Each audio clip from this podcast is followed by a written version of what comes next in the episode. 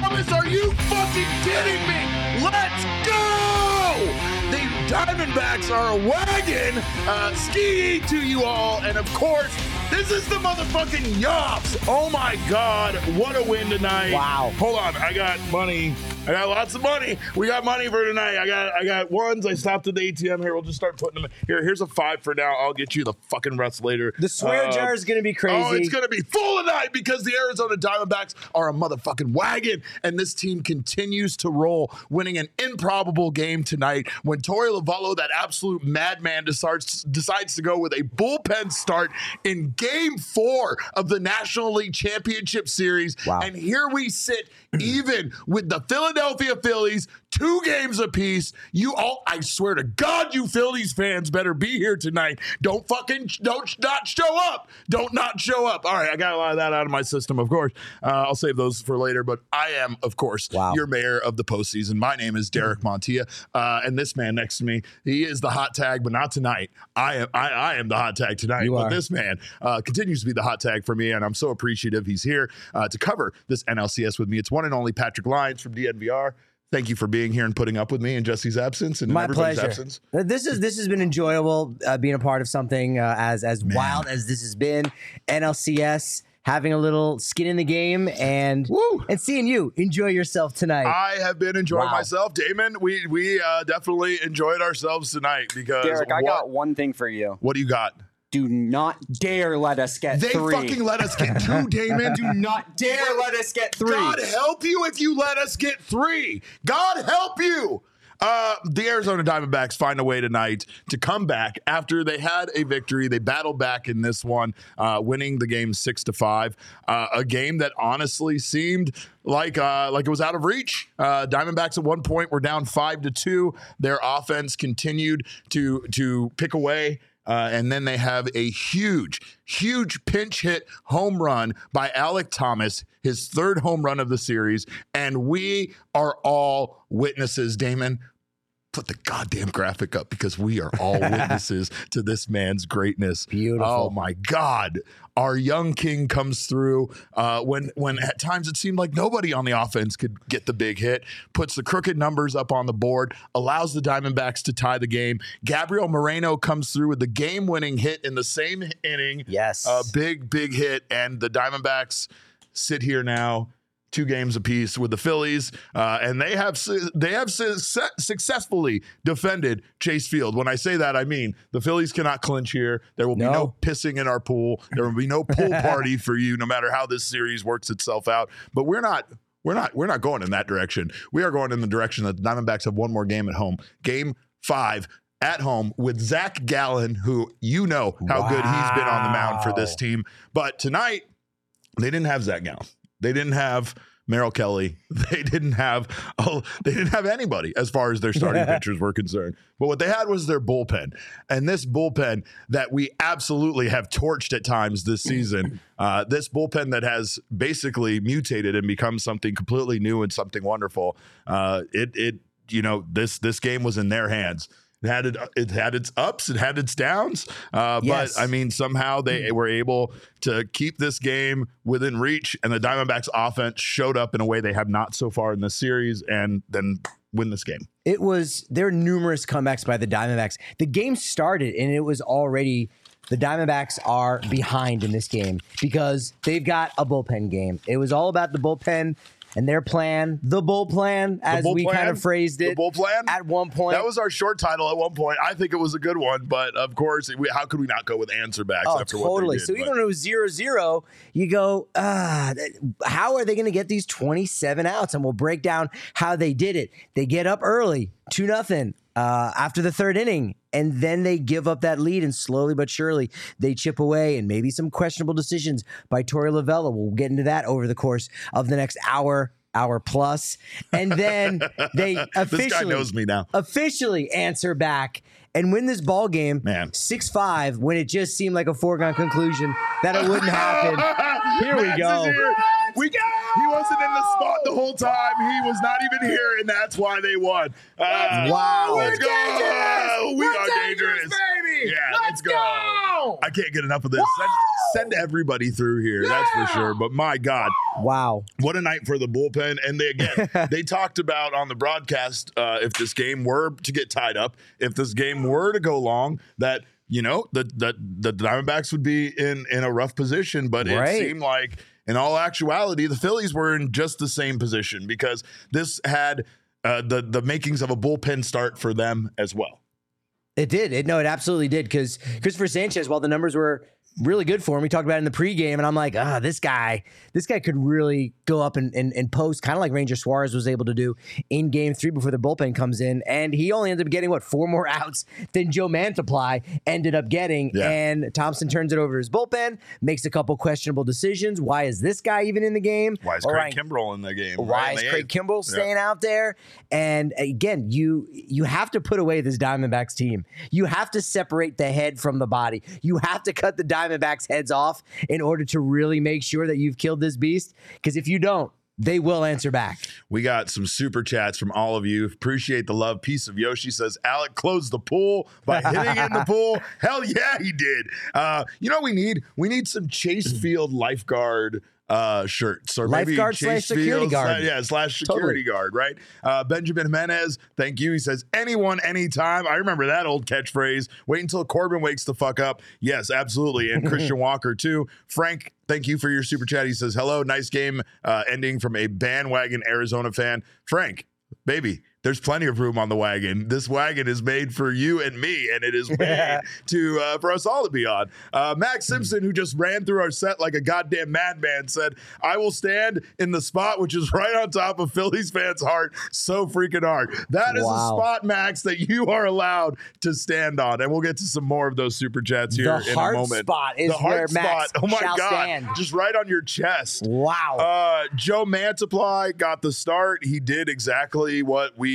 thought he would do. Yeah. Right. We went out there. He got his one inning of work. He gave up one hit, struck out one, stayed in there for the four batters that he faced. and picked off picked off Turner as well. Picked off Turner as well. That's true. He didn't. Sure, he only faced three th- batters. But Yeah. here's the thing about uh, we we just talked beforehand. Like, would there be somebody warming up? There absolutely You- was. you did nail that Luis one. Frias was That was already. good. I've never seen somebody warm up at the start of a baseball game, but here we were with this wild bullpen start. They talked on the on the broadcast about Rob Thompson hating bullpen starts. Yep. He hated using them and he hated facing them. So I wonder if, as much as we think this master plan for Torey to use a bullpen start is some sort of crazy idea, might have been concocted a bit more in the fact that his opposing manager doesn't like it, right? So it's like the reason why he doesn't like it is due to the inconsistency, especially when you Right. have a team that's as offensively potent as the Phillies are, who can really dial in on a starting pitcher and like like we've talked about that third time through the rotation, maybe even that second time through the rotation,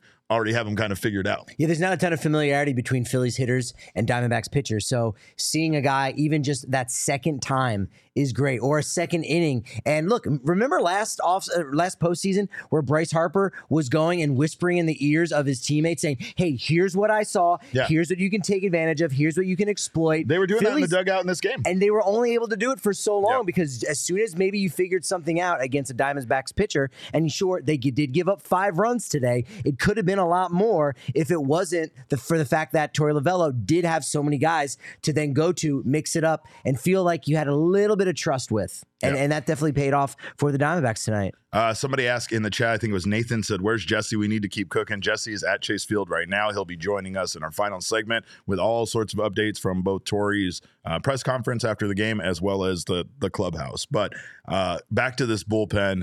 Uh, so many guys that deserve credit. Obviously, things didn't work out great, right? Kyle Nelson, there was a couple of points where if Sure. you wanted to really pick at Torey's managing or mismanagement of this game, it had to do with at times not having that quicker hook that we've seen him have.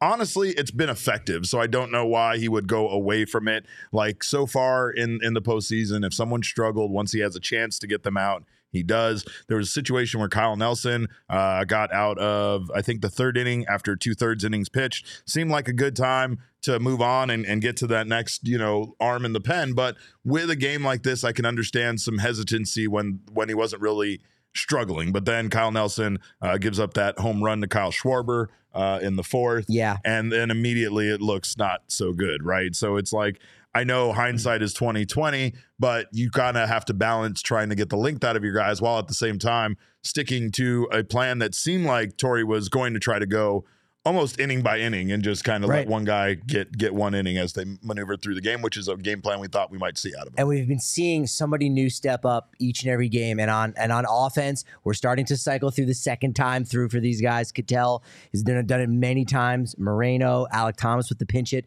But on the pitching side, who would have thought that Luis Frias would come out of the pen and get Man. four outs? Man. four. and two Four two Ks outs. and just look absolutely outstanding. I mean, again, these guys, Brandon Pfaadt, obviously we know about what he did in game three, game four. Uh, Luis Frias, like you said, man. I mean, these Mhm. guys are the future of this team. He's a big part of this bullpen going forward, and it's great to see. Uh, Andrew Saalfrank, unfortunately, not has, has not had a great postseason. Did not have a good No. night tonight. Was probably the weak spot for this team. He loaded the bases uh, before finally being pulled by Torey, which again seemed like it was far too late at that point. He had a chance to pull him a little bit earlier than that. Right. Uh, chose not to. It, Uh, it, it was the spot in which he he walks Schwarber, and you go, okay, that was his third batter. That was to start off. I want to say what that was. Was that the sixth inning? yeah, That was the sixth inning, and that was his third batter. So you could have lifted him and said, well, you know, you might want Saalfrank against Harper, the left on left, but with Trey. Turner coming up, you go, eh, if you if you bring in uh, Thompson at that point, then at least you're able to get Tom, uh, you're able to get Turner, and then you possibly can can minimize the damage with Harper. And Saalfrank ends up walking both of those guys, and that ended up being critical. Uh, he he uh, Thompson enters the game, gets the ground ball to Rivera, and that right there was kind of the pivotal point in the game. And you Oh, go, man, in this chess match, it just didn't work out. yeah. It like especially with the way obviously yesterday's game went and how this offense has gone so far in the series. They they you know the game was tied at that point. They Right. go down two two runs, which so far kind of seemed insurmountable because Right. the Diamondbacks have not been able to put up you know this this many runs. So They hadn't far. been able to hit a home run. Remember, the, the previous uh, uh, game that they'd hit a home run was game one in the sixth inning right. by Geraldo Perdomo against Zack Wheeler. Mhm. So they had actually gone 28 consecutive innings without a home run before that Alek Thomas homer. And think about it. Oh wow, twenty Right? Yeah, you're right. Yeah, No- yeah. Yeah, yeah, my math is right. You, you had that look Yeah. on your face, Yeah. right? I, I, look- Two it just- nine-inning it seemed games, fucking 18. unbelievable. Yeah, no, no, it, it, it was it was absolutely uh, uh, a that lot. was an unnecessary Put that in the- Yeah, in the I'll swear that in jar. the swear jar. But yeah, and, and even still, that home run by Perdomo barely got out, right? It was 345 feet, had an expected batting average of 140. It was a homer in Citizens Bank Park. It would not have been a home run Yep. at Chase Field. And you had two balls today, one by Trey Turner. Uh, and then there was somebody else, Realmuto, who hit one today that was an out at Chase, but it would have actually been a homer at Citizens Bank Park. So the power source was just not really there. So you're right. When they're down 4 2 in that spot, ooh, it was uh, it wasn't looking good. Ryan Thompson is a dog.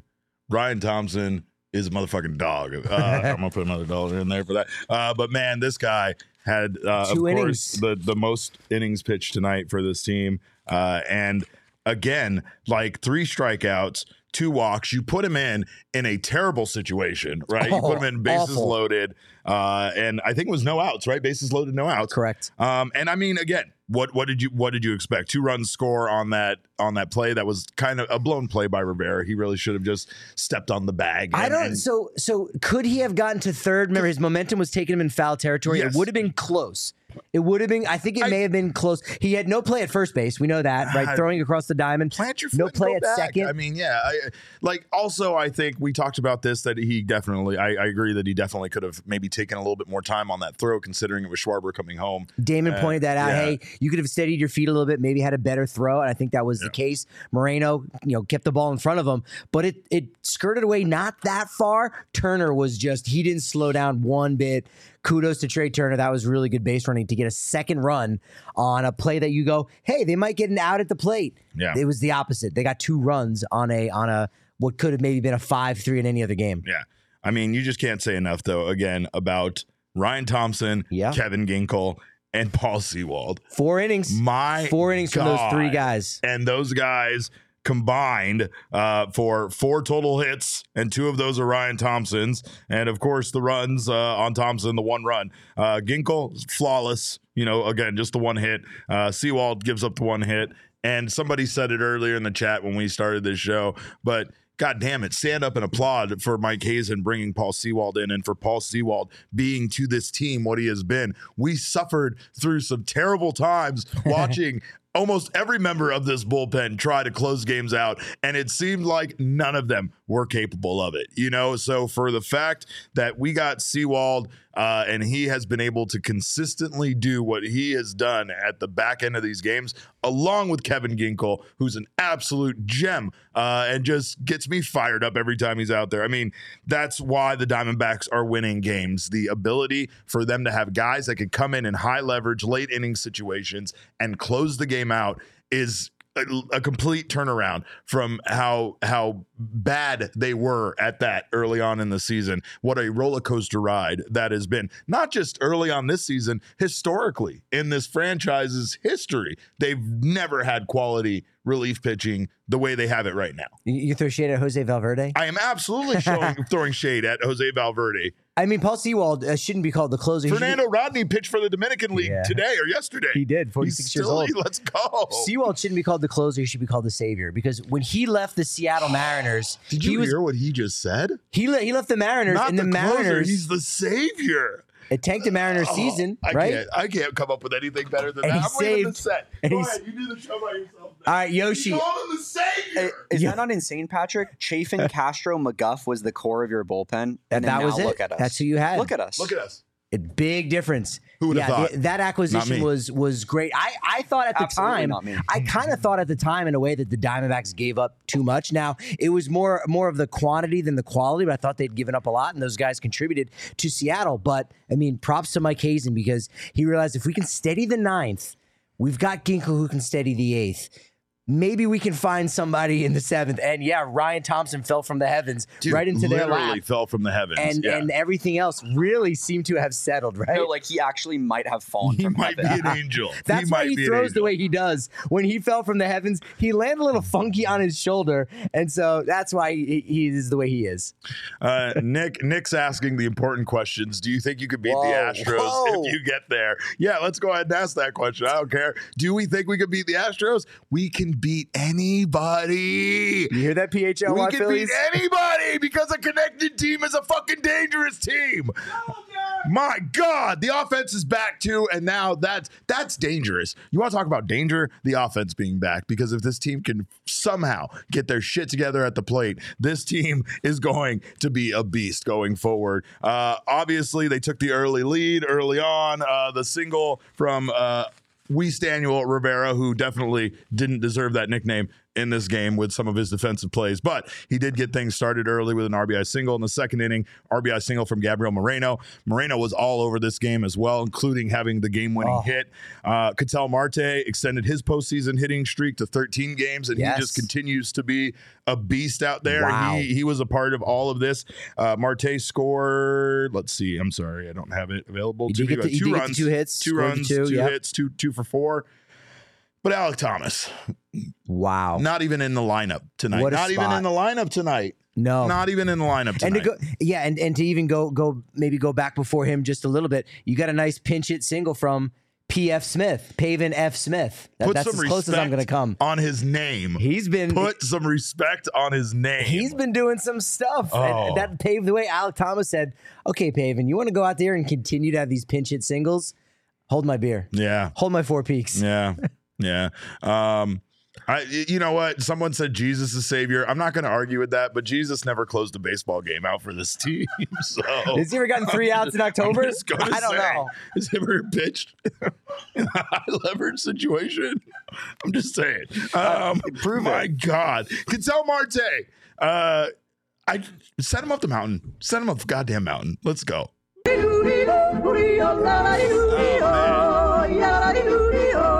Racking up those postseason wins on the top, on the way to the mountaintop, which is the World Series. Wow. Uh, but he is not our King Snake this uh, this time because it is the man we were just talking about, Alek Thomas. Yes. That game tying home run in the eighth. Wow. Uh, he didn't even start the game. He didn't even start the game. Third home run of the postseason, and of course, we are all witnesses. We are absolutely all wit- all witnesses to his greatness. Um, I don't care if this man can't hit left-handed pitching. Start him every single game. Play him every single game. Stop this foolishness of keeping him out of the starting lineup. I don't care. I don't care. Bring, keep this man at the plate as much as possible because right now he's better offensively than a lot of options that you have. Uh, but like we said, Gabriel Moreno with that game-winning hit in the inning, and uh, man, what a win! What a win for this team. Yeah, everyone contributed. Everyone did their thing, and again, that's really been the theme uh, of this entire team this postseason. We we know what the Phillies have, have been about. A lot of it has been home runs from the same guys. You know, I think plenty uh, plenty of the uh, the folks on the roster can get it done, but they're not used to it. Uh, they've gone really quiet in a lot of big spots, whereas the Diamondbacks guys, look, they. I think we talked about it during that inning. They continue to pass the baton. The Diamondbacks guys say, "Okay, like when Christian Walker, right, bef- right before uh, or right after uh, the Gabby Moreno uh, big uh, big go ahead, it was Walker's like, okay, well, I'll I'll just take the walk and and give it to the next guy. So, man, they uh, they've been just really impressive, and uh, I, I can't wait to talk to Jesse. Who uh, we may need to refer to now as Philadelphia Friedman because he's going to Philadelphia now. He's Yeah. going back. Yeah, we're so excited to, to start. Uh, That Greyhound yeah. bus ride is going to be long, Yeah. but he'll get there in It's- time. It's fine. He'll get there in time. I, I could see Jesse dragging himself through the front door with his bag right now, being like, "Hey guys, no, you know, like, but you got to get back on a, got to get back on the on the bus and get back up there because we are sending your ass back to Philadelphia." Uh, some of our super chats. Thank you guys again so much for that. You guys are wonderful. Mr. Grimm says donating to the jar so you guys can let loose. God bless you. I appreciate that. That's Uh, huge. Let's go, Vince. He What's up, says, "Let's fucking go." It's the Yoffs, baby. It is the Yoffs. Back Vince- down What to is this team in the Yoffs? Vince makes a great point. Oh my Yes. God, he yeah, th- that's It a great point. Yoffs. After Yeah. that super chat, you're back down to nine dollars from the last one. You already Good. used up one of those. Good. All right, that's fine. Uh, let's see. We got Charles Woodall Pike. CWP says best of three now, and the wagon is rolling again. That's such an important part because when he says that, right, the confidence is there now, but most importantly, the offense is there, and it you know, they're they're getting out of that space of of thinking that they can't score runs. Uh, obviously, it's still a tough test because they're going to have to face Zack Wheeler. You know, potentially, uh, you know, that they're going to have to face these guys again that that were that, that held them, you know, pretty much in check. So, It's true. uh, but I mean, it just feels like things are heading in the right direction. One game at a time, right? Eh, But but Charles points One out like at a time. you know you you say that and it becomes really hard when you're behind the eight ball. They're not behind the eight ball at all. They're they're shoulder and shoulder with the eight ball, which I'm not sure if you knew. Eight balls have shoulders. They do, and they're right next to the Arizona Diamondbacks because this is a two-two series. It's now best of three. Yes, only one more is at home, but 16 and 8 now. The Diamondbacks are at Chase Field, 667 winning percentage. That's tied for the second best home field advantage of any team Behind? in any stadium, Behind? Uh, someplace on the East Coast. Okay, that's fine. We don't have to talk about that. What else we got for super chats? Caleb Lindsay, thank you for your super chat. He said, stuck in a hotel deep in Dodger Terry. That's gross. Oh, sorry, we'll- Caleb. We're here for you, though. The front desk called my room in the eight to make sure I was okay. Ski yee, let's go. We're hearing reports of Yeah. a ski yee from the third floor. Uh, sir, was was that you skiing uh, at the top of your lungs? Yes, it was, and everything's fine. Uh, Tony, thank you for your super chat. Tony says, looks like the only swimming that the Phillies will be doing will be in those filthy public pools back in Philadelphia. Let's go, D-backs. Yeah, you guys go f- swim in your pool, your stadium. Oh Delaware yeah, that's River. right. You don't have one. Uh, Ryan says, wait until Walker, Walker and Corbin wake up. Yes, that's such a good point. You know, like there's so many pieces of this offense right now that aren't aren't on a roll. They're not hot. And should those guys get hot, I hope, yeah. God, God, God Look help out. you. God save you. I hope Carroll's okay. Uh, he did get hit by a pitch there in that eighth. Uh, looked like it was just above the uh, above the knee, above his right knee. yeah, don't do Uh, so that ever. Hopefully, again. it caught a little bit uh, meat or a lot of meat there. Uh, Jesse might have uh, an update on that. If not, we'll get one uh, in tomorrow on that about Corbin Carroll and the hit by pitch. Yo, Vince sent a forty nine ninety nine dollar or forty nine dollar ninety nine cent super chat. Said the swear jar is on me tonight. Let's fucking go, Vince. Uh, Saul, uh, this is all on What a fucking That- legend. What a fucking legend. Hey Vince, you know what? That's good shit. Hey, hey, you got you're. I did the thing. You're not gonna get that out. You got the thing. I You did the did thing. All It's right. all on Vince. Thanks, yeah, Vince. it's all Vince's fault. What else we got? Uh, Flex, our guy Flex, number one D-backs fan, says the Flex effect is real. For those of you that don't know, Flex from Jersey started giving us five dollars and said he would add five to it for every win the Diamondbacks had during the postseason. We're up to thirty-five dollars. He said the Flex effect is real. Scared money don't make money. This team is ridiculous. Let's fucking go, boys. Love y'all. Please keep taking my money. We want to keep taking your money, Flex, all the way to the World Series. We love you. Uh, Curb Stomp. Flex. Uh, thank you so much for your super chat. Kirsten says Philly cheesesteaks greater than the best Mexican food No, or less, less than, than. the best Mexican food. You're abs- there. Someone had a sign that said cheesesteaks suck, and I I don't. I appreciate the spirit, but I I When compared to Mexican food. when compared They to a it does suck when compared to Filiberto's carne asada burrito, yes, it does suck, and I'm sorry, but Dude, that's I the messed with truth, but- Adalberto's even. Yeah. I mean, why Any not? Berto, any Berto in a storm. Uh, Chase says my field uh, has room for all wagon fans. Thank Let's Chase. fucking go. Let's go. Uh, we all that's right. We're all we're all fans, and we're all there's plenty of room on the wagon. Uh, Christopher, thank you for your super chat. Says D-backs should be arrested for theft with the trades for Moreno, Gurriel, and Sewald. Ain't over yet for the wagon, but you're not wrong about that. We, you know, again. Look, look at what you're saying. That amazing catch by Lourdes Gurriel tonight. Gabriel Oh. Moreno involved not only in one RBI, right, but two, and the most important one that he got, which was the game-winning hit. You can't say enough about that trade that happened at the beginning of the season for Dalton Varsho. And now, again, you can't say enough about bringing Paul Sewald in and having that guy that's just so capable of locking things down in the ninth inning and and bringing home big wins like this one. So. Uh, the the trades for the great Mike Hazen have worked out so far. Uh, Albert, thank you, Albert, for your super chat. Says get get water or uh, water and some Kevlar body armor because Jesse's going back to Philly. Yeah, we got to make sure he's uh Careful out yeah, there, he's got- he's got- Friedman. yeah. We're uh, somebody take him out for cheesesteaks. He's got a lot of fans up there, so I think he's going to be fine. This Uh, this from uh, Sarah Langs real quick. D-backs first team to win consecutive postseason games when trailing in the seventh inning or later in each Wow. since the 2015 Kansas City Royals in the World Series game four and five. They did win the World Series that year. It's the 15th time a team has had such a streak in the postseason, and no team has done so in three straight. I mean, we don't want the same heart attack. I think a lot of Diamondbacks Mm. fans don't want that. You and I just don't want it in general because it's Yeah. you know it, these these games have a it's hard. lot It's on hard on. It's hard on my heart. But it wouldn't surprise me if the Diamondbacks did it again on Saturday night. A win's a win. A win That- that's is the a only win. thing that really oh, matters. a win is absolutely a win. We will take any wins right now, and especially wins that keep those filthy Philadelphia Phillies out of our pool. Uh, when are we going to get that pool graphic? Uh huh? Where are we going to keep the graphic of the ool? Yeah. Right? Yeah. Notice there is no P in this the ool. pool. There's Let's no keep it that in way. The ool. Uh, Tyrannical Goat, thank you for your super chase. Says I'm sure Thomas will get King Snake, but damn the single by Gabby and the framing to get Marsh out in the ninth. Remember when Carson Kelly was our catcher?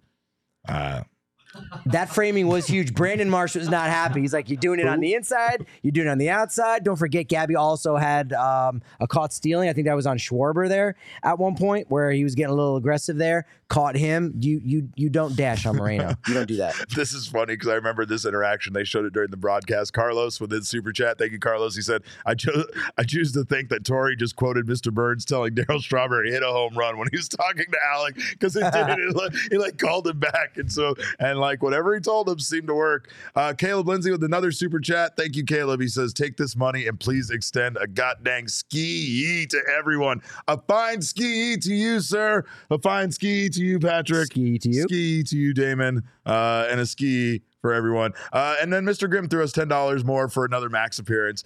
Uh, I think Max left. I believe, unfortunately, Max is I gone. believe, Max? unfortunately, Max left. But well, who knows? There might still see be some bodies walking over. Well, legally speaking, he'll need to like swing by tomorrow. Then. Yeah, but he was wearing a sexy ass shirt, that's for sure. And it's the shirt of a connected team, and it's the shirt of a fucking dangerous team. Go get this shirt right now because we are a connected team and we are a dangerous team. And you can get uh, this shirt over at the phnxlocker.com. If you are a diehard member, you get 20% off. If you're not a diehard member but want to sign up, you'll get it for free. Of course, we thank you guys for being here right now in the PHNX Sports YouTube channel. If you haven't subscribed to the channel yet, do so now. Sign up for notifications. That way you don't miss when any of our shows go live. Leave us a little thumbs up. It's our attaboys. We appreciate attaboys. We don't, we're not going to turn around and use that aggressively as motivation against you in any way. Uh, and also, uh, listening on the audio side, we're not going to forget our listeners because we love you too. Uh, make sure you subscribe over there, sign up uh, on whatever podcast app you use, and make sure to leave us a review. We always love that feedback. But it is a great night because not only do the Arizona Wow. Diamondbacks take game four and tie this NLCS up. But we also have a brand new partner. We are so excited. Uh, we were out there today. I talked about. I gave a little preview earlier because I said I was I was at the casino with my paycheck, and it probably wasn't the best place for me to be because man, once I once I was in Gila River Resorts and Casino, I didn't want to leave. It is Arizona's biggest and best resort casino, and we are very excited to be partnering with them. Uh, what? Do they have now? They have the $1 million Big Red Showdown at Gila Rivers uh, Resorts and Casino at Wild Horse Pass, Lone Butte, Vee Quiva, and Santan Mountain. You can sign up for Gila River Resorts and Casinos 1 million Big Red Showdown, $1 million Big Red Showdown. Stay in the game and get rewards. It's that easy. Uh, if you're going to go, you got to do that. Get the card, get all of that, get all those benefits. They'll they'll give you all sorts of uh, free money to play with. They'll give you comp rooms. You gotta you gotta get in on all of that stuff. Plus, uh, they have free games online for a chance to win one million dollars. They have weekly pickums, monthly drawings, and so much more. You can win up to one hundred thousand dollars in cash with all of their games. Uh, make sure to check that out. Uh, they have games for November fifth and December third for Cardinals game tickets, memorabilia, and free bonus play prop cards for select football games. So visit Gila Million Dollar Showdown.com to get in on the action. For more information on Gila River Resorts and Casinos and all they have to offer, head to play at Gila.com. All right. Well, we also have our friends from BetMGM, and as I've talked about, uh, baseball's fun, but it's so much more fun to bet on it. Of course, uh, my bets kept Nick Castellanos from hitting a home run tonight, and I am once again very happy to sacrifice for the team. Um, and obviously, I'll keep throwing monies in this goddamn swear jar, and I'll keep throwing money uh, at whatever I need to do to help the Diamondbacks win. But maybe you should use your money for a much better way, which is uh, that's probably to make money. You could go on there, uh, bet on your favorite sports team. Obviously, bet on this Diamondbacks team because they are a wagon, uh, and of course, make your NFL Sundays better with the BetMGM app. Uh, if you are not a member, you can sign up and use our code of PHNX. If you do so uh, and deposit at least ten dollars into your newly created account, you can place a wager in the amount of at least ten dollars at a standard odds price. And should you do that, you will get two hundred dollars in bonus bets instantly, regardless of your wager's outcome. And again, I've told you guys this before, but uh, there is no better way to bet uh, with than with other people's money, right? With, with free bets, bonus bets, all of that stuff. Best things in life are free. That's right. That's ne- that's never not true. But of course, sign up for the BetMGM app. Use bonus code PHNX. Place your first BetMGM sportsbook wager through the sportsbook mobile application of at least ten dollars. You will receive two hundred dollars instantly in additional winnings, regardless of your wager's outcome. Check out the show notes for full details. And now listen to Shane talk about the disclaimer. Gambling problem? Call 1 800 Gambler. Colorado, D.C., Illinois, Indiana, Kansas, Louisiana, Maryland, Mississippi, New Jersey, Nevada, Ohio, Pennsylvania, Tennessee, Virginia, West Virginia, Wyoming. Call 877 8 HOPE and Y or text HOPE and Y 467 369 New York. Call 1 800 327 5050 Massachusetts. 21 plus to wager. Please gamble responsibly. Call 1 800 NEXT STEP Arizona. 1 800 BETS OFF Iowa. 1 800 270 7117 for confidential help Michigan. 1 800 981 0023 Puerto Rico in partnership with Kansas Crossing Casino and Hotel. Visit BetMGM.com for terms and conditions. U.S. promotional offers not available in D.C., New York, or Ontario. Ontario. All right. Well, we got uh, a super chat there from BCOM C. Clearly he says, if you see me and you hit a home run, Alek, there go Gabby with the go ahead run at Sewald. Well, simple ski. Uh, that wasn't that. That actually, that's probably as good as Sexy good. Red did, but I mean, that's pretty good. I like that. Uh, that Not bad. verse. I like that. Uh, It's a good verse. Of course, we do have an updated playoff bracket, and we can't wait to show you that because look at this. Astros, they had a big comeback win tonight uh, off a big Jose Altuve home run Wow. late. They take the lead in that series, and they're up three to two. Uh, and now, like we said, the Diamondbacks have tied this one up with the Phillies. We said that the Astros are providing the blueprint. Uh, now, of course, you don't want that blueprint because that meant going down 0-2. But the Astros have been able to do it since they went to Arlington, and the Diamondbacks have been able to do it since they're coming back home to Phoenix. And so, all right, every time the Astros win, the Diamondbacks win. And so, all right, I, I guess you can just chalk up another win for the Diamondbacks tomorrow in Game Five, perhaps. That's how this goes. I think that's It's absolutely it's the law of the land. that's how the formula goes. You're not Yes. wrong, but um, we have some more uh, from the clubhouse. Of course, we got Jesse there sending us some videos. Uh, first, we have Gabriel Moreno on basically executing and and coming up so big in this game.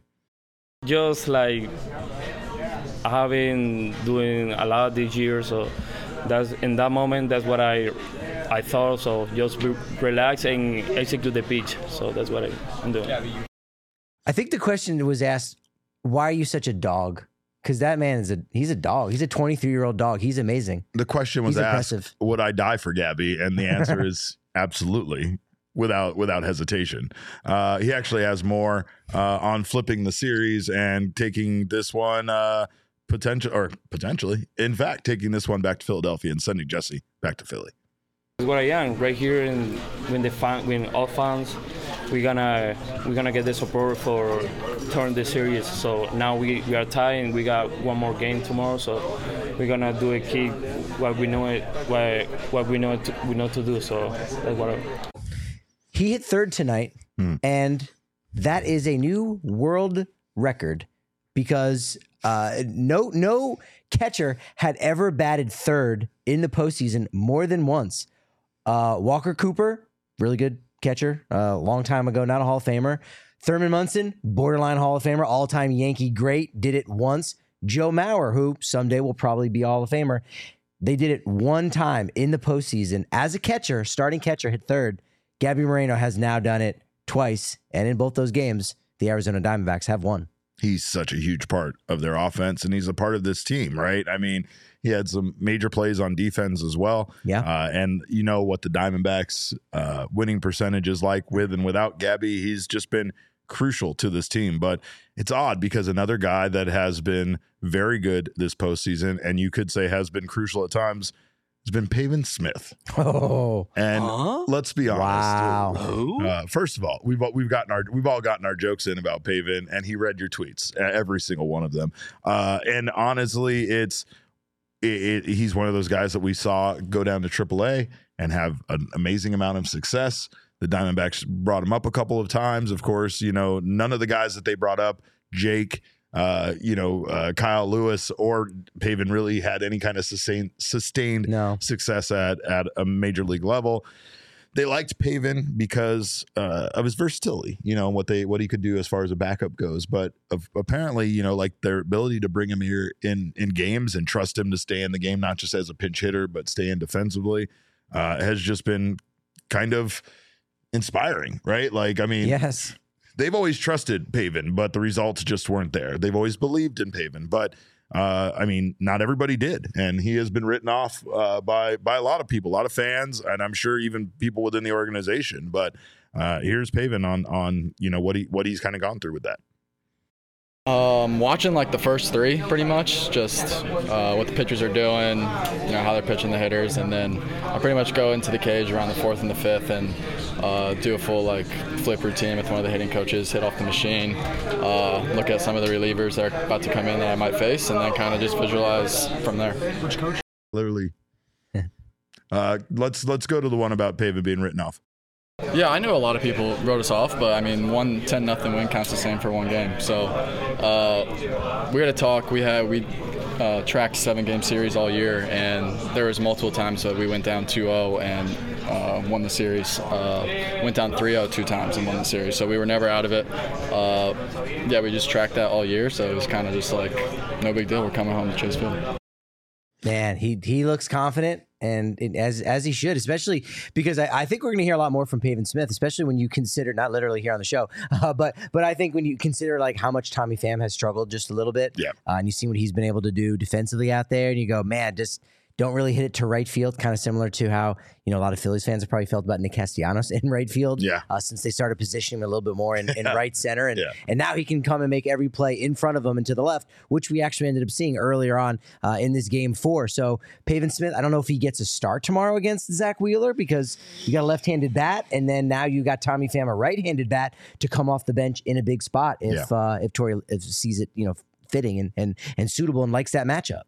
I think a big part of this is anybody that can get the offense going against Zack Wheeler and Aaron Nola Yeah. is is, going to be out there. I you know again the the ability to kind of have Pavin come off the bench and be able to provide what he's provided so far has been uh, big. And I mean I I think what they're doing so far has been fine. I don't really see a need to start him, but Torey has been like you know he's been he's been very. uh free with his lineup. You know what I mean? Like Mhm. like again with Alek Thomas, Alek Thomas has played a major role, I feel like, in, in all of these games, even though he hasn't started in them. And Right. you know, it's almost like they they want to go to Alek, they just don't want to start Alek uh, against lefty you know, against the lefty because he's struggled against left-handed pitching all season long. But um, you know what Pavin Smith talked about there uh, about the team being written off specifically, you know, it felt like that, right? I mean, even to a degree, we did it on this exact show after the first, you know, two losses in this series. Yeah. Uh, and honestly, we did it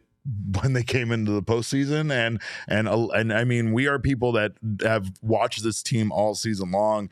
We know what they're capable of, but it's hard because this team has literally been just such a grab bag at times that who is going to step up and who is going to give you, you know, uh, quality, whether it's pitching, whether it's offense. You know, it, has been, uh, I guess, a, a, bonus because they haven't really relied on one guy. They have received sure. production from so many different members of their offense that you know they, they it doesn't have to be one guy doing it the way it does for certain other teams. You know, and, and yeah, and we thought the recipe was going to be Zac Gallen and Merrill Kelly, and then hopefully you can win two other games. And it's been the exact opposite of the script because it's been more about, hey, we need everybody to chip in in this game. We don't have a starting pitcher. We have a guy that whose name is going to be on MLB.com because he's starting the first inning, but that's all they're going to do. We yep. need everyone to do something and to contribute, even when they're down.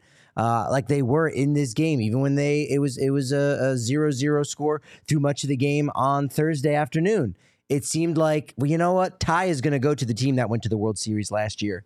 So I think a lot of fans probably were even down on the Diamondbacks the last two days until they went and and did the thing. They they really have to go out and prove it and show it each and every night. And that's that's what a team has to do if they're going to get to the World Series, let alone win a World Series, is just playing every single day and going out there and and, and doing their best. And so right now, it definitely seems as if the Diamondbacks have that momentum with Zach Kelly uh, excuse me, Zac Gallen going tomorrow, and we'll we'll talk about that during our our pregame tomorrow afternoon. You got to like his odds at home, where he pitches so much better, so much better at home, and he's almost going to need to, in a sense, right? Because you're yeah. not sure how many of these relievers are going to be able to come back for that third day yeah, in a row. That's a great point, um, and I'm I'm sure they're going to be limited when it comes to that. So hopefully they get the Zac Gallen that they've gotten at home for the majority of the season, who has been damn near unhittable. Uh, but you know who did not, uh, who's not surprised that the Diamondbacks are here and who's not surprised who's that that they're uh, still winning games? Uh, Evan Longoria. Oh. here he is on the Diamondbacks, proving people wrong. I don't think anybody's surprised in here. Um, you know, there, there's the, the, good thing about uh, you know teams that uh, are counted out is it it makes you stronger in here.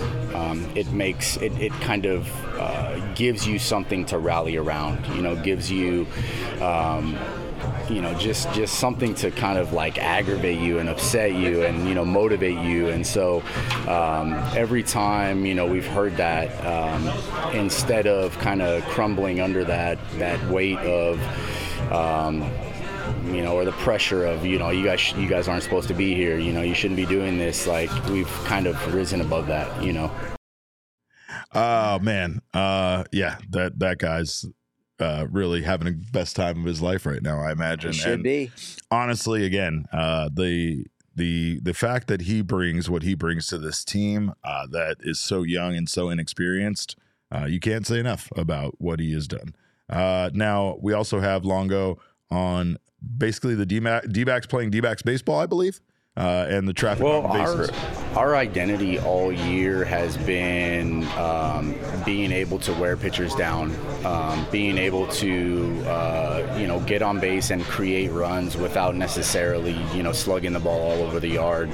Um, and so you know we, we've gotten back to that. Um, you know, the last couple days just you know probably from you know the fifth inning on um, working really good at bats both games you know having um, having that pressure on the pitcher you know having them feel that at our home ballpark putting runners out there and just you know making them make pitches in tough spots, you know, and that doesn't always equate to, um, you know, home runs or, or, you know, scoring a ton of runs, but it, it, it's much more difficult when, you know, you're pitching with guys on base and the crowd is screaming versus, you know, the crowd is calm and it's, you know, nobody on. Eh, I've, I've heard that from pitcher time, pitchers time and time again that they would rather just like at times give up a home run oh, yeah. and clear the bases and yeah. then start kind of fresh rather than having you know the opposing team just single you to death and get those guys on base. Diamondbacks didn't get a chance to get it working like that, but they did get you know they they did it in multiple different fashions tonight, including uh, the long ball and and kind of what Evan Longoria was uh, describing there. But man, just uh, again, I, I think that the key here from the clubhouse so far is uh, don't don't write us off. You know, I mean, when people ask if the Diamondbacks had a chance, yes, they have a chance because there was more games to be played. Did it? Did things feel pretty low after losing ten to nothing? Yeah, it's hard not to think of things being very positive, except for the fact that there's no aggregate scoring and not a single one of those runs carried over to the next game. The question was whether they even deserve to be here. That was the question, And and, it's that got me 2-2. pissed off. And it's 2 2. yeah, It's a bit much. Welcome Yeah. to the show. right. I mean, it's it's crazy to ask if teams deserve to be here because in some cases I get it. Like a team might have an easier path or whatever, but the, did the Diamondbacks really have an easy path? They went up against one of the best, you know, starting rotations in baseball. I guess the piece of luck they got there would have been, you know, the fact that Brandon Woodruff didn't start uh, in, in game two for the Brewers, but they still got Freddie Peralta and he's still damn good. And the Diamondbacks were able to do what they did. They beat the Dodgers, they swept them. They put up 11 runs in first game and knocked Clayton Kershaw out after just pitching a third of an inning. Don't ask the question if the Diamondbacks belong here because they absolutely do. You know, I get it. This team doesn't have the Kyle Schwarbers or, you know, the Bryce Harpers. They don't have the Nick Castellanos that's hitting the home run every other game in the playoffs or sometimes multiple in, in one game like these guys are able to do, right? But what they do have is a team that's been able to do it as a whole. And like you talked about, they've been able to pass that baton off. They've been able to let, you know, kind of relax a bit and not try to be, uh, not have everybody in the starting lineup trying to be the guy. Uh, and things are, it feels like things are moving in, in their way, right? Like home, sure. home field advantage is one thing, you know, but you know, we talked about it. Playing at Citizens Bank Park is very difficult, and the Diamondbacks are going to have to win a game there in order to win the series. That's just a fact of the way this seven game series works out. But right now, it really does feel like what is important for the for the Diamondbacks is that after that small layoff that they got after winning the NLDS, they were finally able to get things back in gear that they really weren't able to get, you know, do in the first three games of the series. We talked about a little bit this idea that you know in, in, in march madness there's a lot of you know uh, big five schools that they lose a game maybe in their conference tournament and that's a game you want to lose because you're still you know you're going to be uh, as part of march madness you're going to be the final 68 and you you have that shot. You got that loss out of the way early. You know what that feels like? You know you never want to lose again and that was kind of how the diamondbacks ended their season. Then they go into the the postseason. They they, they back in just a little bit and they they take a punch. They stagger backwards a little bit in both those games against Milwaukee. They rebound. Rebound. They then in in the sort of early middle rounds uh, of this fight in the postseason, they handle the Dodgers pretty well, even though the crowd is very clearly on the Dodgers side. And you kind of thought that was going to be the case in Game Three, Yeah. back here at Chase Field. And now they've been hit on the chin and they've they've gone down. They went down here in these first two games on the road at Citizens Bank Park, but they've gotten back up and they've fought again and again. And it's going to be 12 rounds if they win it all. It's going to be 12 rounds for the heavyweight title, and that's how they're going to win this thing. It's going to go all the way to the end. They're going to get knocked down again at some point, but they've they've gotten back up from losing these first two games, and now every the home team has won every game in the series. Conversely, in the American League, the road team has won every game That's in a wild. that series. That's, that's a wild thing. Incredibly Uh, wild. And Carlos up in the chat, he gets it 100%. He said the day the D-backs may not have household name sluggers, but you know how they win through the power of friendship. They're like the Care Bears. Prove them wrong. Yeah. They're also doing it with home runs from the young dudes, right? Alek Thomas, another one of those 23 year old players Yes. who homer. That gives the 2023 Diamondbacks this postseason 10 home runs from players age 23 or younger. That is now ahead of the 2017 Astros, who had nine guys, and it only trails the 2015 Cubs, who had 11. And as we know, both of those franchises with that young core ended up winning a World Series very soon after. Uh, do we have Gabby still able to drop a like for us? Uh, is that still something we got? Because we need, yeah, well, we need Gabby to drop a like for us because Gabby has been just so incredible for this team. But I mean, again, uh, there's still a lot of questions. There's still a lot of work to be done. Just like after they lost two, it wasn't over, and there was a lot of work to be done. What the Diamondbacks needed to figure out was how can they keep this team from scoring, which they were able to do in, in Game Three. But Game Four is was different. Game Four tonight, Yeah. uh, they they weren't able to keep that red hot Phillies offense from from scoring runs and. We said you're going to need more than two runs to do it, uh, and at, at one point it felt like that was all they could score. Right, they were down five to two. Uh, the way that this team continues to fight back, continues to claw their way back into things, it's impressive. Uh, it's been a lot of fun to watch, And, and, you did hit that over. We we do know that because there were we did. a lot of runs in this game. They they definitely came a little bit here and there. The three run eighth inning by the Diamondbacks when it just seemed like do they have anything left in the tank? You got a borderline future Hall of Famer in there in Craig Kimbrel, and they were able to get to him. And that's very advantageous. Now, again, the bullpen is taxed. We'll worry about that tomorrow. But now Rob Thomson has a question of like, who, who are you getting the final three outs Right. with tomorrow in game five? And are those three outs or those key three outs going to be in the eighth inning again when you say, hey, we might not even get to the bottom of the ninth because if the home team is leading, they don't need to hit again. So we need to get those outs now in the eighth. Is Craig Kimbrel washed? I mean, Craig, Craig Kimbrel doesn't look like the guy that he used to be, uh, and that's all that you know, especially against this Diamondbacks team. But I've also seen a lot of things out there in regards to his stats as of late, and I mean, when I saw him come into this game, I I I, I actually got a little excited. You know, like he, he he's the guy that teams have been able to do it against, and I mean. uh, There's, uh, you couldn't. It's it's like night and day, honestly, when it comes to these two teams as far as that closer position. Because Paul Sewald, he isn't exciting. He doesn't go out there and do Right. some weird, you know, pitching motion, pitching stance. He doesn't, you know, I mean, at one point, Craig Kimbrel was the most electric closer in baseball, right? So, Right. like the two, I mean, just uh, it seems like they're just two completely different people. But you know, Paul Sewald is the one right now that is the absolute, you know, just it, it seals the deal. It's Uh, vanilla versus Moose Tracks, Rocky Yeah. Road. Yeah. I mean that, that's almost what it is. Yeah. I mean even Kimbrel in the, in the All Star game. I know it's an exhibition game, but he made that interesting. Uh, you know, ended up getting the save for the National League. But even then, you know, he's like walking the ballpark and.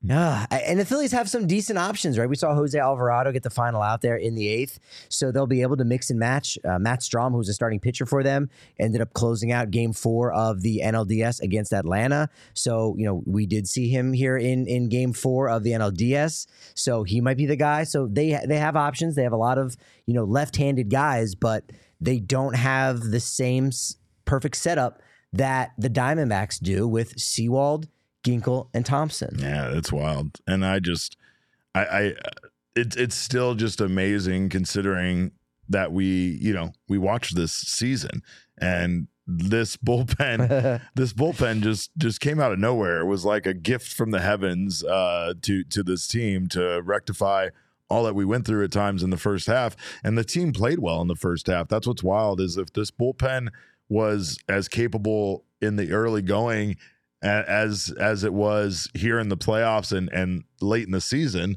Mhm. this Diamondbacks team would have probably won over 90 games easily. I mean, there are so many games that you could hang on the fact that Torey Lovullo at one point was going to a bullpen uh, by or a closer by committee, and and not a single guy could really step up. But uh, I will say those days are over now, and this has been fun to watch. And we have more from Paul Sewald, of course, in the clubhouse because honestly, we can't get enough of this guy. Man, I was trying. I mean, I was going in the game regardless. So um, I think it worked out well that I wasn't really stressed for a save or a tie game. Or I kind of was like, I just kind of thought from the get go, you know, it's going to be tough. I'm going to have to pitch from down, but you know, give it everything I have to try and come back. And um, it's so hard in those moments to be like a fan. Like I want to be a fan, but I had to go in the game. With a couple bullpen guys. I hope they got it on video that forgot I was warming up in that situation and maybe needed to relax in front of where I was par- trying to throw pitches as hard as I could. But uh, I don't think I've ever heard a stadium that loud. That was um, that was electric. That was electric. What a crowd we had again today. Derek, here's who the Diamondbacks used as their closer before getting Sewald on July 31st. They got 13 saves from him, which is a lot for the final two months of the season. Before that, the leader as uh, Damon, and we are Damon's dogs. Roof, Woof roof. woof. Roof. So uh Sewald at 13, Scott McGough 9, Andrew Chafin 8, Miguel Castro 7, Ginkel 4, Drey Jameson, Ryan Thompson, and Justin Martinez. Did you have that on your bingo board, folks? Did not. Justin Martinez had one save. I saw that look on Damon's face. He was like pitching big games for us this year. He was throwing like point. eight straight balls. Yep. 12.60 ERA for Justin Martinez. But then Paul Sewald, the savior, comes along, The and now it's a 2-2 series dad. in the NLDS. Yeah. Wow. We've talked about Paul Sewald being like the dad that gets you lost on vacation, but you as a kid never knew it because he was just so calm the whole time. So even though the road trip had gone completely off the, off the rails, And when Uh, he says roll the windows up and lock the doors, Yeah. you're like, oh, okay, Yeah, cool. yeah. We're gonna use the air remember conditioning remember finally. that time we stopped in. Calabasas and we had the food at that diner and went to the dinosaurs thing? That was awesome. That it was like great. yeah, that was because we ran out of gas on the way to California. That's what that trip was. but uh, yeah, Paul Sewald, of course, uh, an excellent, excellent uh, calming presence for the bullpen and for this team. I mean, man, this guy, you can't say enough about how extraordinary he has been for this team uh, since his acquisition at the trade deadline. But of course, I'm drinking a Four Peaks Brewing Company beer tonight, as you all should be, uh, except Cogs. Cogs isn't old enough to drink, so Cogs, um, no beer for you. But uh, for the rest of you, you should be enjoying the uh, craft beer, uh, the official craft beer of the Arizona Diamondbacks. Of course, they got a wide, wonderful variety of beers. Uh, I am drinking a hazy IPA uh, because my normal celebration beer was warm and I needed to get some in the refrigerator. Of course, Damon is drinking the official beer of baseball. Golden it's Lager. just the golden lager. Yeah. Just the official beer of baseball. the official beer of The official beer of going to baseball games. But no matter what official beer you want to drink from Four Peaks, make sure to check out all the wonderful variety they have to offer. Also, check out their 8th Street Pub. Get the chicken tendies. You'll thank me later. They also have their pumpkin porter, which is back. Uh, you can get that right now. It's back on shelves and in draft lines around the valley. You can also, of course, get it at that 8th Street Pub. They got wonderful events going on too, so don't miss out on all of that stuff. Visit fourpeaks.com slash locator to find all of your favorite brewery tours and events. Steinholding, Oktoberfest, and Haunted Brewery tours are right around the corner. Uh, of course, Steinholding, much more difficult than I ever thought it was going to be. uh, check out at Four Peaks Brew or at Four Peaks Pub to keep up with the latest at Arizona's hometown brewery. Must be 21 or older to drink Four Peaks, and please drink responsibly. Also, of course, if you are heading home from the stadium right now, maybe listening to us in the car, or uh, maybe maybe you got some more plans this weekend, make sure to stop by Circle K. It's America's thirst stop. Uh, Totri wanted me to tell you it's Anthony Totri's thirst stop. I don't even know what that means, but I'm sure it's something inappropriate. It's his thirst spot. yeah, it's his right? thirst spot. Spot? Yeah, it's get it? something like it's a thirst trap. I don't know, but something like that. And but Phillies fans know Circle K studies show number one, number just- one in the you're U.S. Just picking fights with ahead of Phillies fans. and number three Wawa. Oh my Studies god, show. They got about that last crazy. time? They're I don't- furious about that. I don't- didn't. I didn't do the study. between you and Mac tweeting from our account and getting in fights with Phillies fans. I don't want it. I don't want any of this. I don't want the smoke with these Phillies fans. we fans. get a fury of comments all being like, seriously, as a Phillies fan, like really like the Yeah, show, but, but Wawa the- was a step yeah, too the, far. The Wawa slander, not absolutely having it. I Guess what? I shouldn't Circle tell K, people what I read. number read. one in America.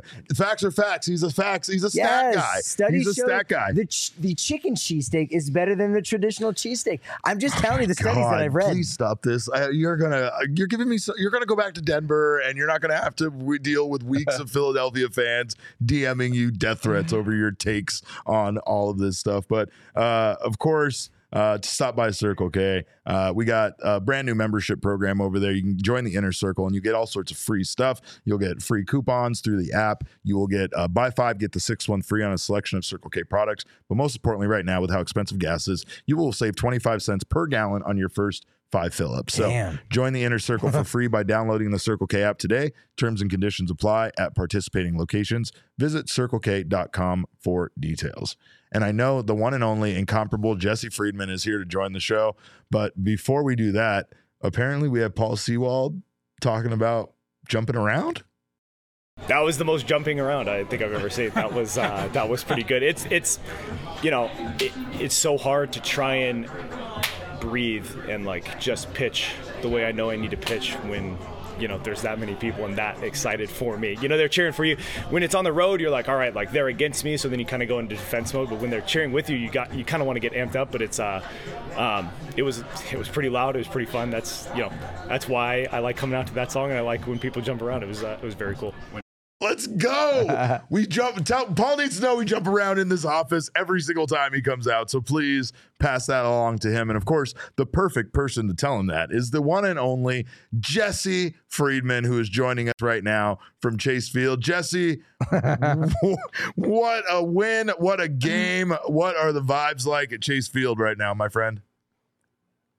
Uh, I said immaculate yesterday. I guess I guess even more immaculate, doubly immaculate today. Uh, That's this good. was this was just a, just an incredible win all the way around for the Diamondbacks. Um, you know, as a beat writer, it, it utterly decimated my post game story because I had everything laid out and all the I knew I knew all the questions I was going to ask and everything, and then Uh. you know, uh, it happened so quickly too, right? I mean, Yeah. it was the Yeah, it really the did. inning you know, Alek Thomas uh, hits that homer. Just a couple of batters later, Gabby Moreno uh, gives the Diamondbacks the lead. That inning ends. Uh, and then suddenly, Paul Sewald, who he said after the game was coming in regardless, the Diamondbacks were going to use Paul Sewald even if this was a 5 3 game. Um, but suddenly, uh, you know, him coming in pitching, uh, you know, down a couple of runs turns into a save a save opportunity. And as you just heard him hit, heard him talk about there, uh, it was it was insane. I mean, when when Paul Sewald's song came on, you know, they've got the hype video and everything on the jumbotron. People were people were like actively jumping up and down in the stands. They they were not just cheering. They weren't just like standing there waving their flags. There was active like it actually looked like a like a concert or something was happening uh, with with how much movement there was in in the crowd. So uh, yeah, just just an incredible win all the way around for the Diamondbacks, obviously. And uh, you know, I mean, uh, run differential doesn't matter. That's been sort of the the the mantra of of maybe this this whole thing for the Diamondbacks this year. they got outscored fifteen to three in Philadelphia, but you know a one run win is is just as good as as a ten run win. And you know the Diamondbacks suddenly we're we're looking at a at a you know a, a dead heat here at, at two games apiece. That's what we were talking about. That obviously, uh, you know, it's a, it's a joke to say aggregate scoring isn't a thing in baseball, so these runs don't carry over from one game to another. But I mean, it it was a pretty devastating loss after game two uh, to lose ten to nothing like they did to have their offense completely disappear in those first two games. It just it, it wasn't very encouraging, you know, for this team going forward. I think to you know even you could even say that about last night's win because uh, it was a you know a amazing pitching performance by Brandon Pfaadt, but you don't know if you're going to get that again even from Brandon Pfaadt, let alone from any of their other starting pitchers. So it really comes down to how is this game going to go? How is this bullpen kind of Frankenstein start that Torey Lovullo put together? And I mean, it didn't go perfect. Obviously, they de- they definitely had their moments, the questionable managing moments where you could wonder why he left like Andrew Frank and a couple of other guys in. But overall, this staff, this this bullpen staff came together to at least keep this game competitive, and the offense surprisingly did more than we could have expected them to do to and, and brought home this win. Yeah, I was, you know, uh, just uh, kind of planning planning what I was going to write about after this game when the D-backs were down 5 to 3. My initial thought was, all right, you know, the bullpen kind of melted down here in the middle innings. The story is that the Diamondbacks just don't have, you know, some of the the elite quality stuff that the Phillies do in their bullpen and that's sort of, you know, it was a bullpen game for the D-backs, a bullpen game for the Phillies. Phillies bullpen is better than the Diamondbacks bullpen. That's the story. But what I realized the more I thought about it was if the Diamondbacks had lost this game five to three, in my mind, the biggest story was just that the offense didn't show up, right? Yeah. That Ketel Yes. Marte it just continues to be sort of on an island by himself, and just no one else on this team is is hitting consistently. Um, because yeah, I mean, this bullpen game, no, it, it wasn't perfect for the Diamondbacks, but at the end of the day, I mean, you know, Kyle Nelson had a, had a pretty rough second half of the season. Like Andrew Saalfrank uh, was a minor leaguer a little more than a month ago. Like the Diamondbacks have been expecting a lot from a number of different guys in in this situation. I don't think it's fair to you know pin a game like this on them for for not being able to come through. The Phillies are a really really good lineup. Um, and and yeah, I mean, I think the story would have been like I said before that the offense just couldn't come through, and you know it, it comes down to Alek Thomas uh, as a pinch hitter. He hasn't been used the last couple times uh, with a lefty on the mound. He's he's started the game on the bench, but you know he's he stayed ready throughout this one, and he obviously came through with a really, I mean, like it's not normal to be able to pull a pitch that far outside. It was wild. really remarkable the way that he was able to to do that. And uh, Jesse, Joe Mather, we talked with Joe Mather afterwards, and he couldn't explain it either. Uh, it was it was honestly pretty funny trying you know seeing him try to like come to grips with how that happened. He really had no idea. he smiled. He smiled while he was hitting it. It was it was insane. Like it's like he knew it. It was like it was like a weird combination. Like yes, you're right. He shouldn't have been able to hit it where he was, and the only answer for that is that it, it seemed like Alek guessed right on where the pitch was going to be and what pitch it was going to be. And as he you know stretched out to hit it, like he he he knew he knew he got he got the the good part of the bat on. He knew this was gonna fucking rip. And like i mean there's just there was something incredible about that moment. I mean alek already has that 14 pitch at bat that ended in a home run that is absolutely already something of legend. But he just it, it feels like he's continuing damon had this thing where he just kept calling every at bat for every guy like a legacy at bat like this is this And he is got it this every is the legacy this is going to be adding to their legacy I'm sure Jesse can't picture it. Oh yeah, no, absolutely, Jesse. uh, There's no Oh, way I Jesse can absolutely imagine could picture it. Damon overreacting like that. But I mean, this one it kind right. of felt like that. Like I mean, this feels like an iconic postseason run for a guy who they don't trust enough to put in the lineup every single night based on pitching matchups, right? Which which is understandable because we know Thomas has absolutely struggled against left-handed pitching. So I don't I don't question that move at all, but it's wild because this offense is it has been so quiet at times that Thomas is just somehow stepping up in these huge situations and and becoming the guy for this team. Yeah, it was funny the way he described the the homer after the fact. He said that it felt like it was right down the middle, uh, even though it really was not. Uh, I don't really know Not exactly at all, how that works. pal. Uh. Paul Sewald also talked about when I asked him about his vantage point of the home run. Uh, he said that some of the other guys in the bullpen were like jumping up and down and getting so excited that they weren't really mindful of the fact that he was still like actively warming up, and they were like running, were, like running in front of him as he was, as he was trying to throw his warm up tosses. Um, That's funny.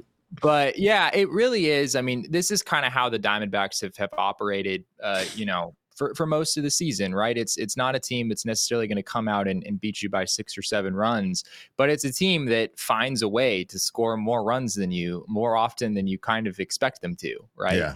Uh, and yesterday it was, you know, it was Ketel coming through in, in that big spot at, at the end against Craig Kimbrel. And then again today, right? I guess Craig Kimbrel is sort of, I'm, I'm sure he is not viewed too kindly by Phillies fans at this point after what's happened the last couple of days.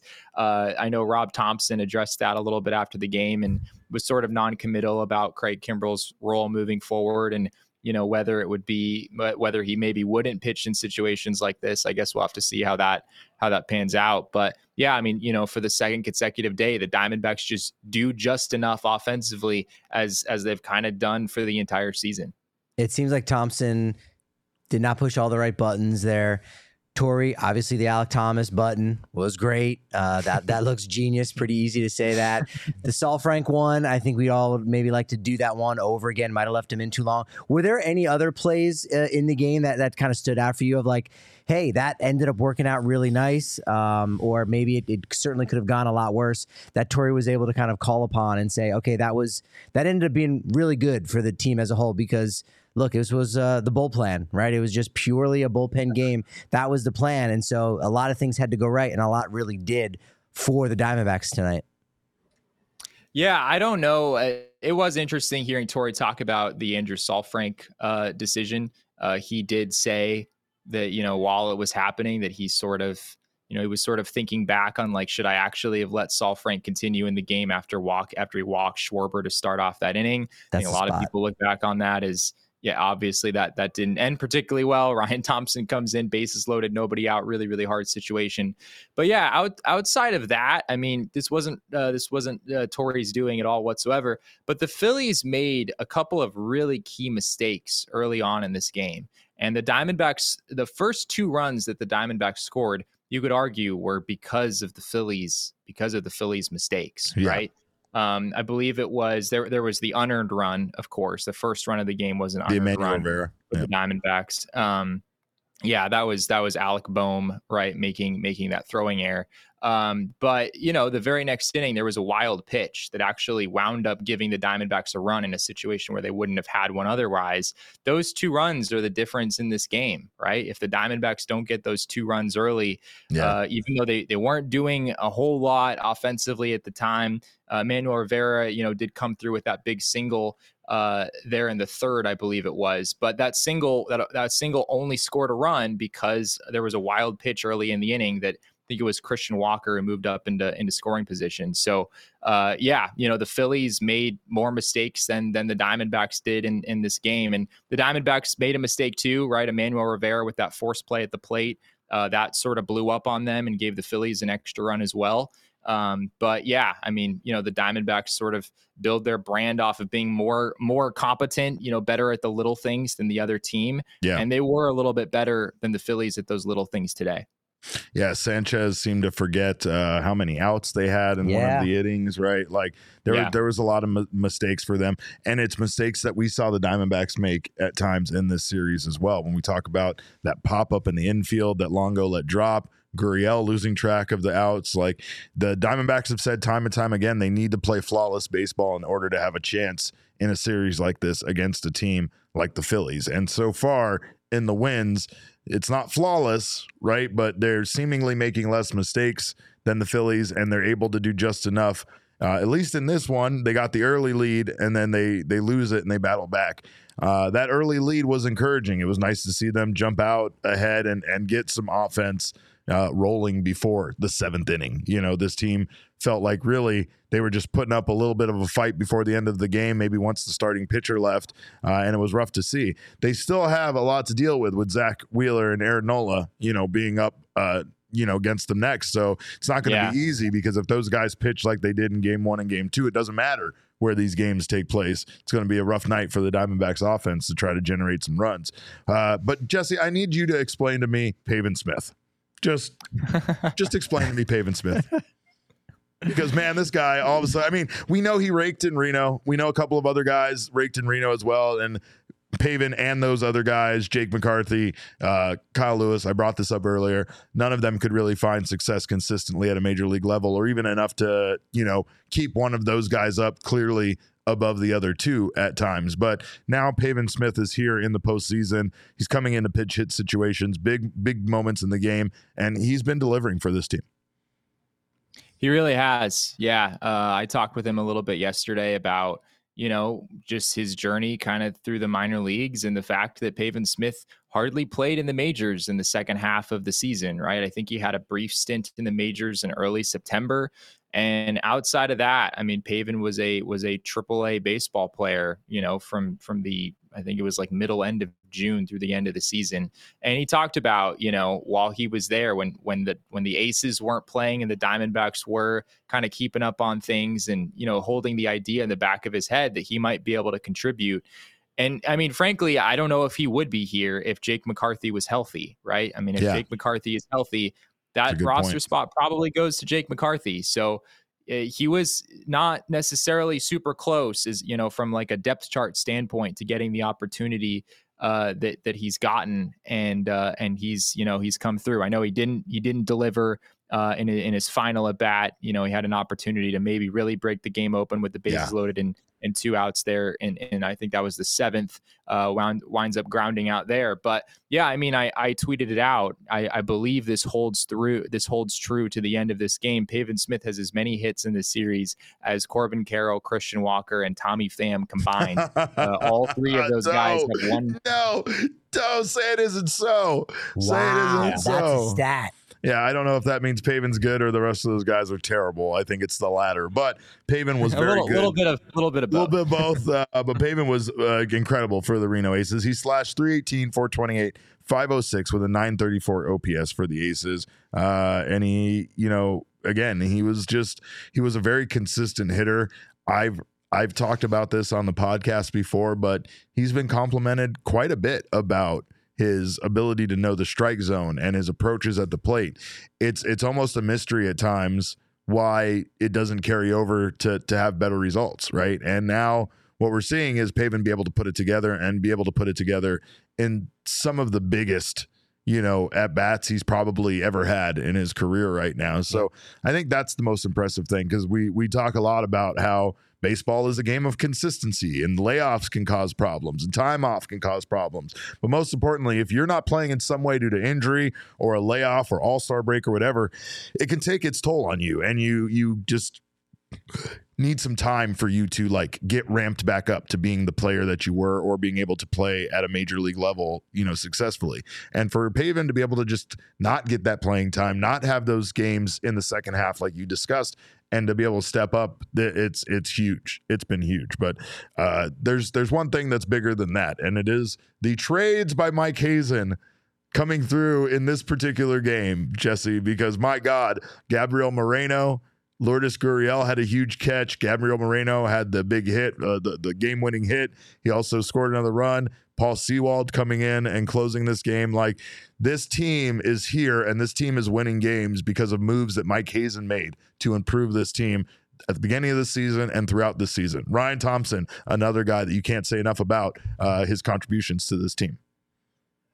Yeah, absolutely. I, I, think I misspoke earlier. It was it was Ketel Marte scoring in the third inning, Gabby Moreno driving him in there. Yeah, right. Uh, that got the Diamondbacks their their second run of this game. And yeah, Moreno, you know, comes up there in in that in that, you know, enormous spot. And, you know, getting getting the game even was one thing, but do I mean do the Diamondbacks I mean, it's sort of like a 50 50 game at that point. Yeah. Right. I mean, after yeah. Alek Thomas really hits that is. home run, for as much as the crowd was going crazy, Diamondbacks hadn't won the game at that point, right? They just given themselves a chance.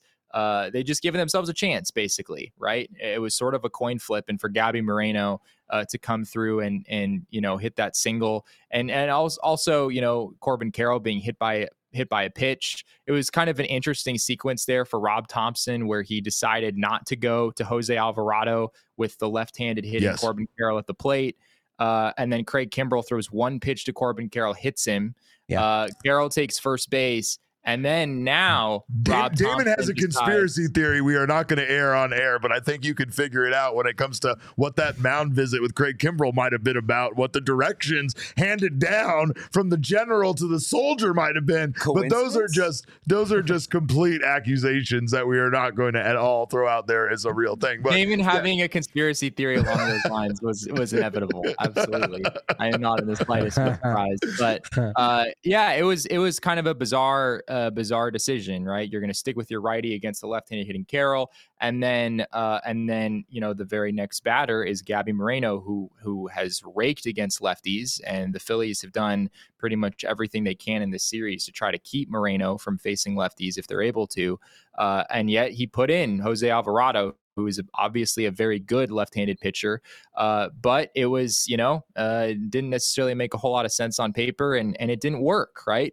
Uh, Gabby Moreno gets ahead in the count and and is able to to you know poke that that RBI single to to give the Diamondbacks the lead. So I was really I was pretty confused by that from from Rob Thomson. He said after the game he was trying to stay away from Jose Alvarado in this game if at all possible.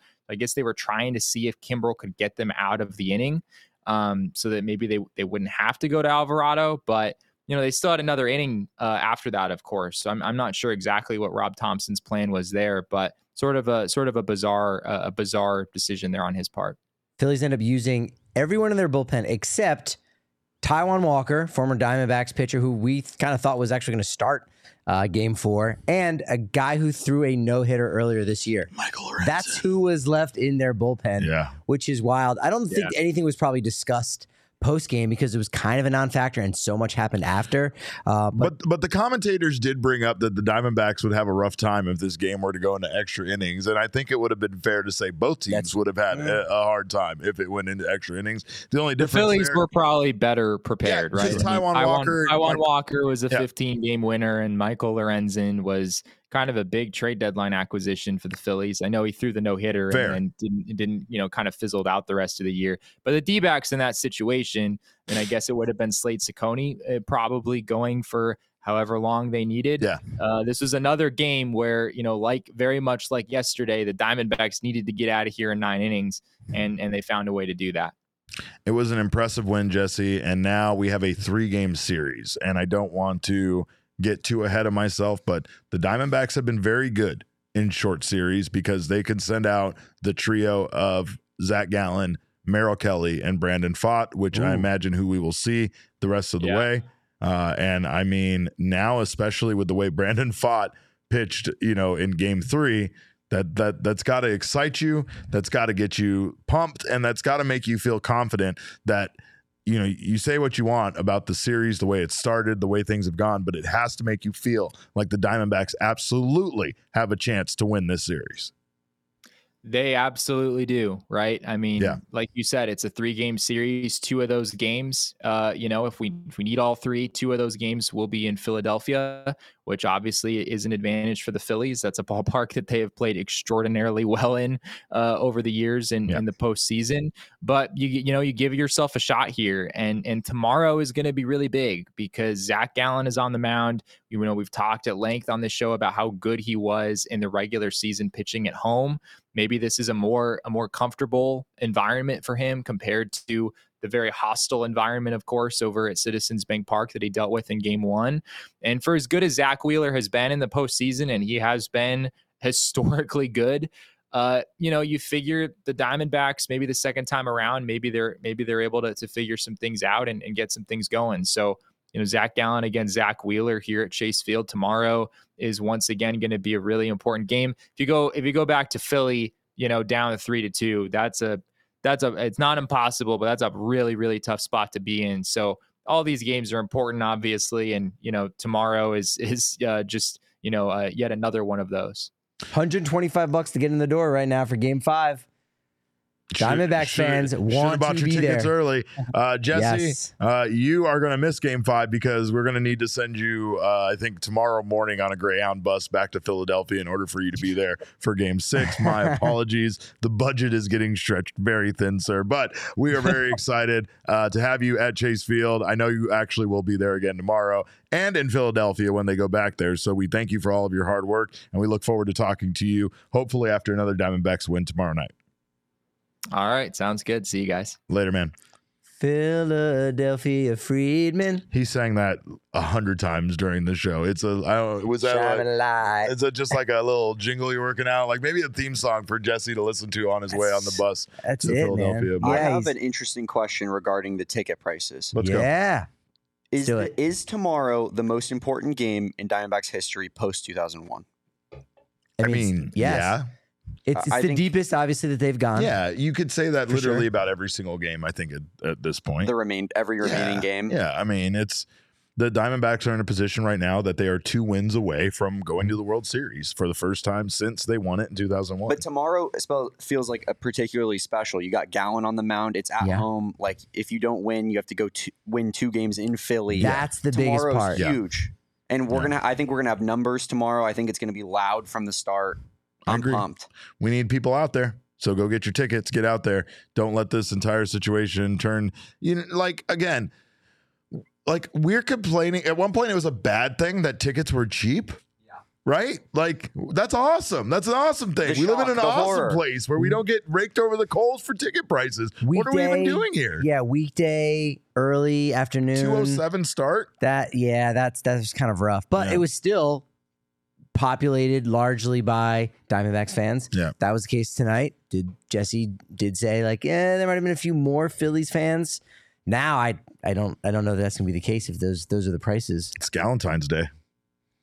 It Sometime on Galentine's Day, you know, you don't you don't let Phillies fans uh, take you on a date. No, you choo No. choo choose him every single time. That That's is Zach right. I, I I really hope the couple that dressed up with uh, marsh beards and hair aren't there again. That's all I hope. But uh, even if they are, we we embrace all of you. We welcome all of you uh, because this is this has been a good series and this is going to continue to be a good series. Uh, so let's uh, let's continue to watch these two exciting teams duke it out and. Hopefully, for our fans and for us, uh, the Arizona Diamondbacks come out on top. But of course, there's a great way to root this team on, and Oh, that, that? that's with this shirt. Oh, We are oh. fucking dangerous because a connected team is a dangerous team. And get the shirt of a connected team. Go get that shirt right now. Like I said earlier, if you are a diehard already, you will get 20% off the price of the shirt.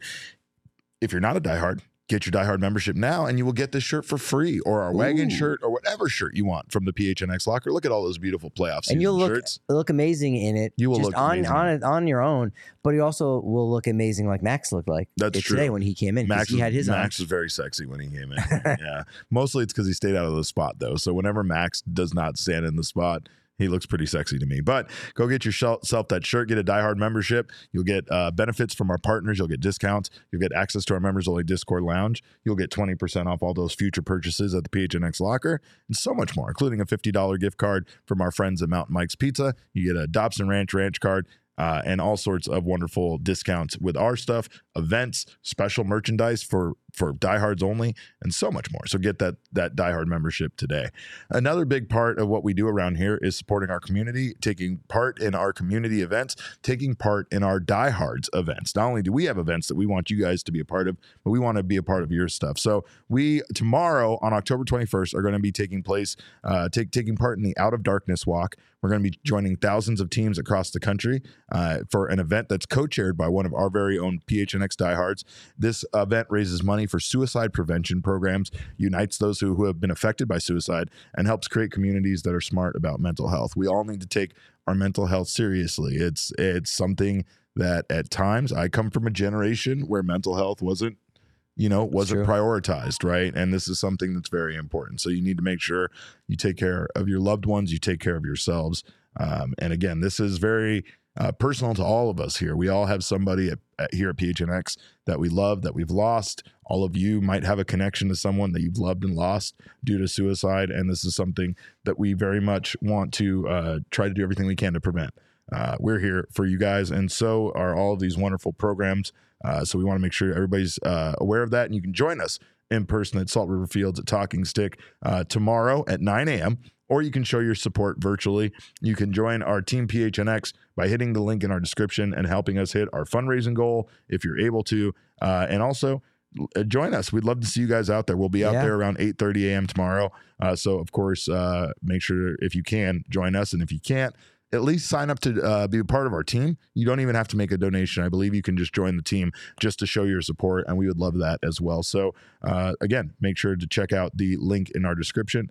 Also, of course, if you're going to be out walking anywhere in Arizona at 8 9 o'clock in the morning, uh, it doesn't matter what time of year, you need to get yourself some Shady Rays. Oh, it is uh, gear built to last. Of course, this man knows. Uh, it's an independent sunglass company that provides a premium product that is much cheaper uh, than all of those expensive sunglasses out there, but not cheaper in quality. They're durable. They got premium polarized lenses, and they also offer the most insane protection plan in all of eyewear.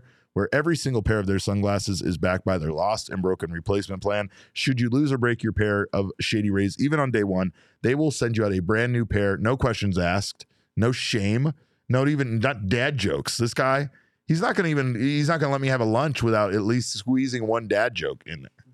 I, Am I I right? do. Yeah, no, All it's right. true. I didn't know if you had a dad joke to get in there. It felt like that was an appropriate time, but you're behaving yourself, and that's I'm surprising. trying to. I couldn't think of something with squeeze in there. Yeah, I, I felt like I was teeing you up with squeeze, but you know what? Um, it's fine. Uh, I, I still, I, I, I- I still appreciate you, uh, just like I appreciate my Shady Rays, even when I lost them, right? Because Shady Rays sent me out a brand new player, pair.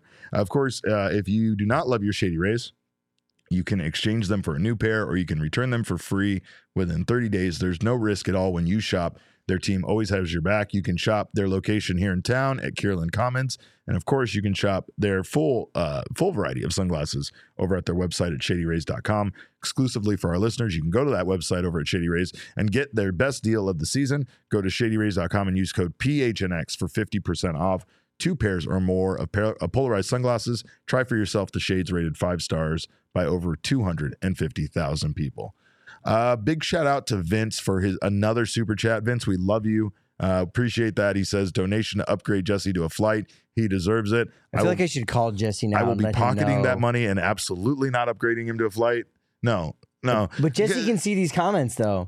That's He's gonna see that. That's fine. I'm sure he's busy packing or something. And here's the thing: it's only going to help him one way, and then he's still going to have to Greyhound back anyway. Because That's I mean, kind of true. right? Yeah. So I, I might as well get myself a good sandwich downtown or something. Piece of Yoshi. Uh, he says D backs are two and zero in the Yoshi fire Derek era. I don't like that one pick. Get that get that comment off of there. I do not appreciate you, uh, Sharon Spall with the uh, super chat. Thank you, Sharon. She says donation towards Jesse's flight to Philly, so he doesn't have to ride the bus. There's another ten dollars I will be pocketing. I'm not giving Jesse any of this. now money. that's going to No. cover the cost. He can ride in No, Sturridge, shut up. maybe yeah, on the way back. Uh, yes. Uh, and uh, Thomas just said, fuck yes for the jar. There's $5. So, yes, there we go. I'll take that directly out of my personal. I got five bucks Thanks, for you right there, Thomas. There you go. That goes in there. And Alucard, uh, $10 from Alucard says, Gallen Redemption Day coming tomorrow. Absolutely. Let's go. Let's get Gallen a big win in the playoffs. This man deserves it.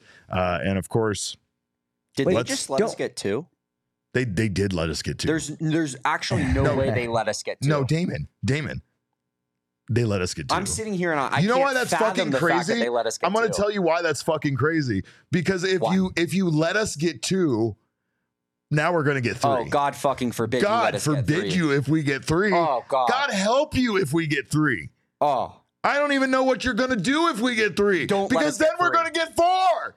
That's how it works. Because this team is a goddamn wagon, and we are on a motherfucking roll. All right, I needed to get that out. Um, That's great. Look, I feel better. If you love money, something, set it free, and if it comes rest of my back to you, it was meant to be, right? Yeah, that's you the way it give works. second chances don't when let it us comes. get three. It gives you you give second Don't let us chances. get three. do not. Do not let us get three. That's all I'm saying. Uh, that's a warning. That's a PSA, if you will. It's not a. It's not a. It's not a prediction. It's a spoiler, if you will. If you let us get three, it's a goddamn mistake. My name is Derek Monty. You can follow Yes, me is. on Twitter. I am at cap underscore caveman with a K.